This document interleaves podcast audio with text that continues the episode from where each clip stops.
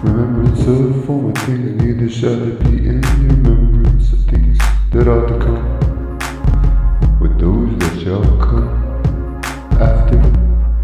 For there is no remembrance of the wise more than of the fool forever, seeing that which now is, in the days to come shall all be forgotten. Died the wise man as the fool? Praise the Lord.